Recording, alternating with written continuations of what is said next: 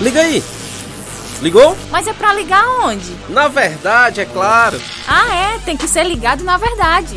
Ligado, ligado na, na, verdade. verdade.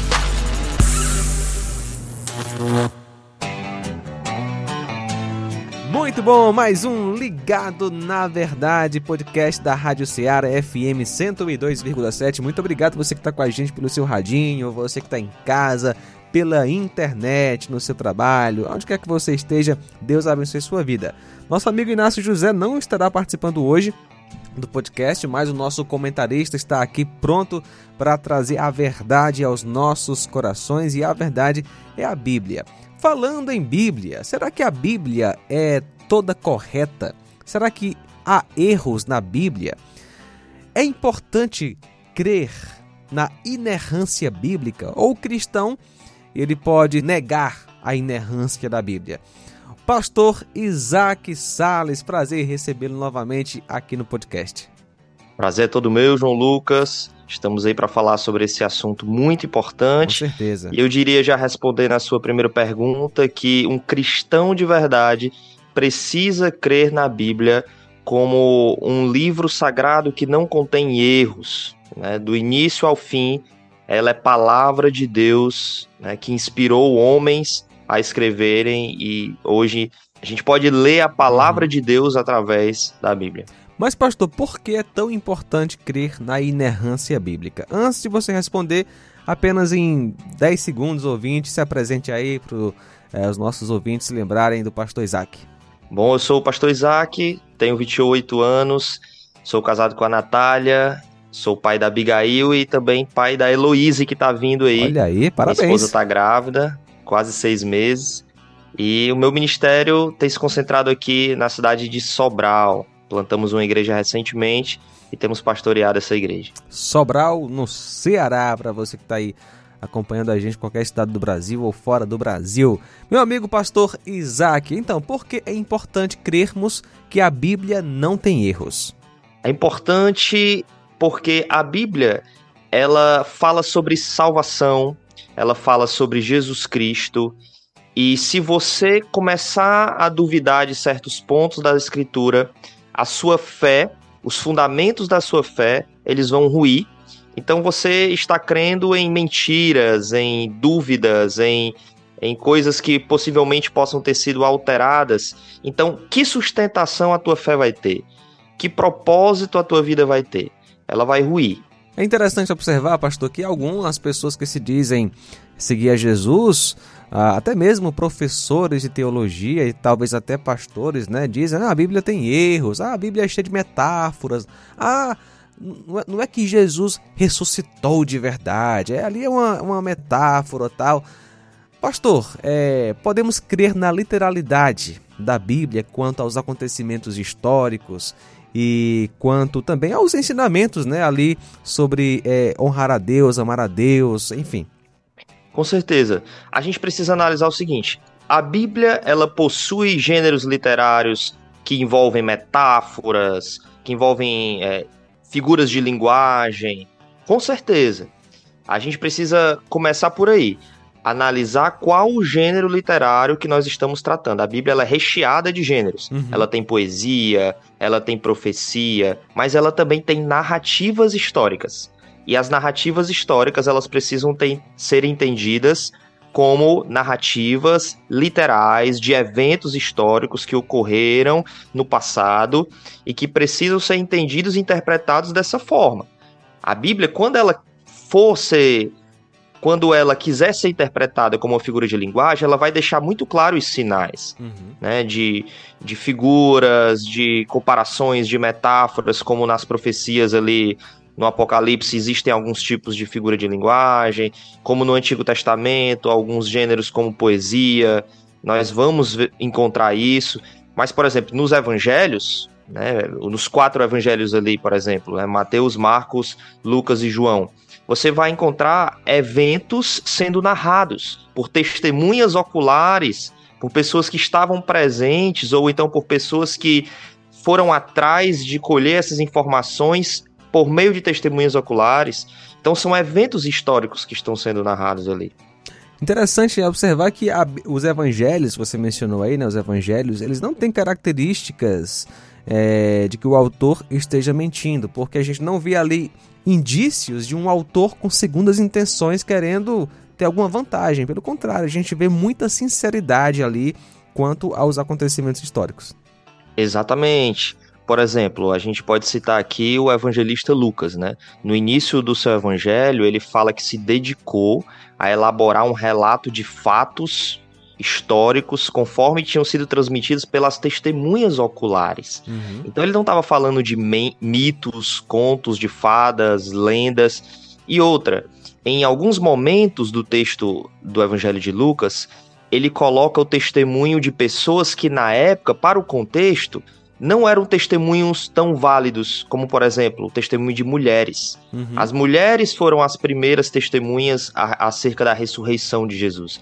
Se ele quisesse é, fazer um relato fake para dar mais confiança às pessoas da época, ele não utilizaria mulheres para asseverar esse fato.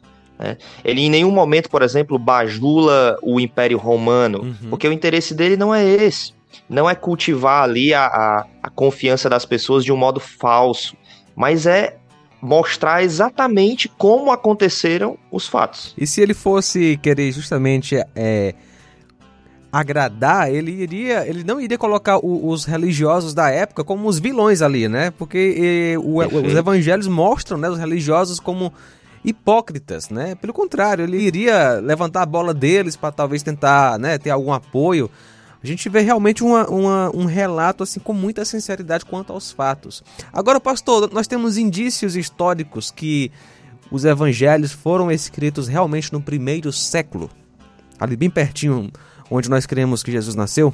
Pronto. Talvez esse seja um dos pontos-chave, porque quando as pessoas muitas vezes querem criticar a fidelidade da palavra de Deus, né, a inerrância da palavra de Deus, alguns vão dizer assim, ó, e como é que eu sei que pessoas ao longo da história não adulteraram a Bíblia? Uhum. Como é que eu sei que esses escritos aí são lá do primeiro século ou não foram inventados por homens depois para criar essas histórias, né? Algumas pessoas vão falar isso, né, de que ao longo da história alguns monges fanáticos decidiram mudar a Bíblia, né, para que as coisas combinassem e então favorecessem ali a, a, a igreja, alguma coisa do tipo. Cara, mas por alguns motivos, a gente pode combater muito fácil isso. A uhum. primeira coisa é que existem muitos manuscritos do Novo Testamento, por exemplo. Existem também do Antigo. Uhum. Mas existem muitos manuscritos e muitas porções. Chegam a cerca de 6 mil manuscritos. Para a gente comparar, né, por exemplo, escritos de Aristóteles, de Heródoto, esses poetas aí, né, antigos, você não consegue passar de 10 manuscritos. É muita coisa. E a gente consegue analisar, né, por uma ciência que estuda esses manuscritos, que é chamada de crítica textual, que esses manuscritos mais antigos chegam a datar do, século I, né, ali 120 depois de Cristo. Algumas cópias a gente consegue.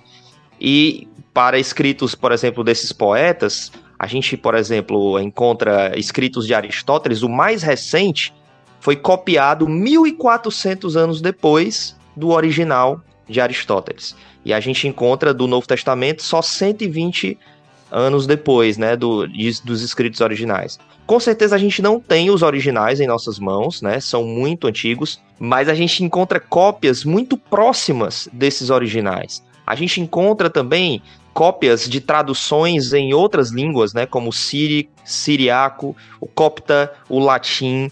Então, se esse pessoal quisesse deturpar e adulterar, Primeiro que eles iam ter que encontrar esses 6 mil manuscritos e adulterar todos eles para combinar um com o outro. Iam ter que procurar essas outras traduções em outra linguagem. E também é, era muito comum os pais da igreja ali no primeiro século fazerem cópias e citações e comentários do Novo Testamento. Tem até um teólogo que vai dizer que se a gente juntasse só as citações dos pais da igreja né, feita ali no primeiro século, a gente poderia reproduzir mais de 95% do Novo Testamento.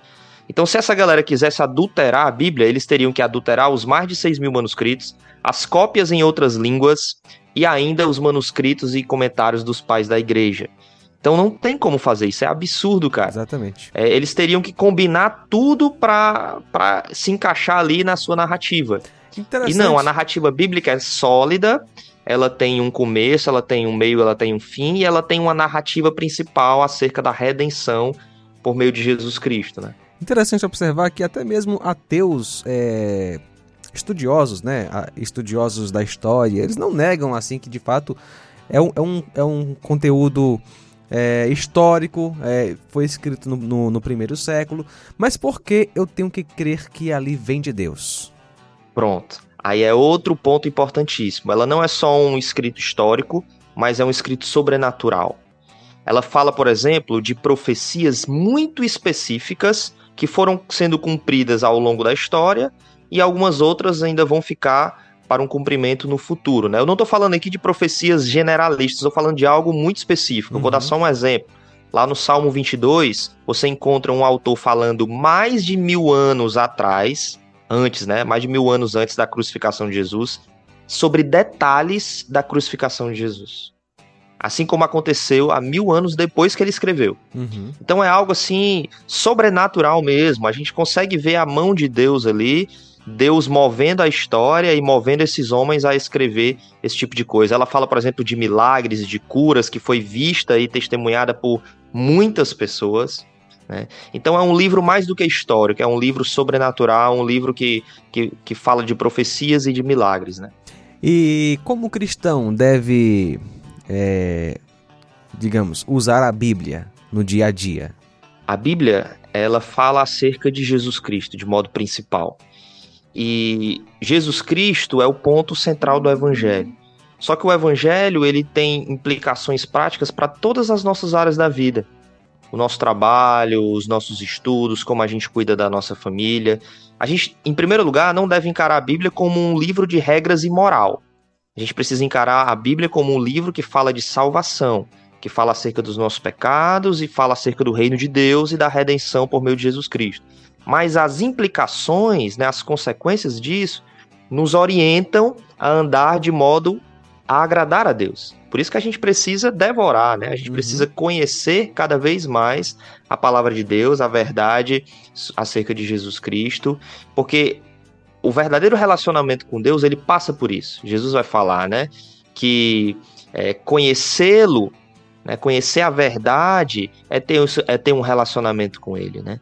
Então a gente precisa estar lendo a Bíblia todos os dias, porque a palavra de Deus vai prometer que ela se renova, ela, ela nos dá promessas, ela nos enche de esperança, ela nos encoraja e ela nos ajuda a entender qual a vontade de Deus para a nossa vida. É, pastor Isaac, estamos chegando ao fim do nosso podcast. Queria deixar você à vontade para acrescentar alguma coisa, Fala o que você quiser aí dentro deste assunto tão maravilhoso que a gente tratou neste podcast. Pronto, eu queria finalizar destacando o seguinte: às vezes, principalmente os jovens, quando entram na faculdade, são bombardeados, né? Uhum. Com é, argumentos, né? Que vão querer destruir a Bíblia e a veracidade da Bíblia.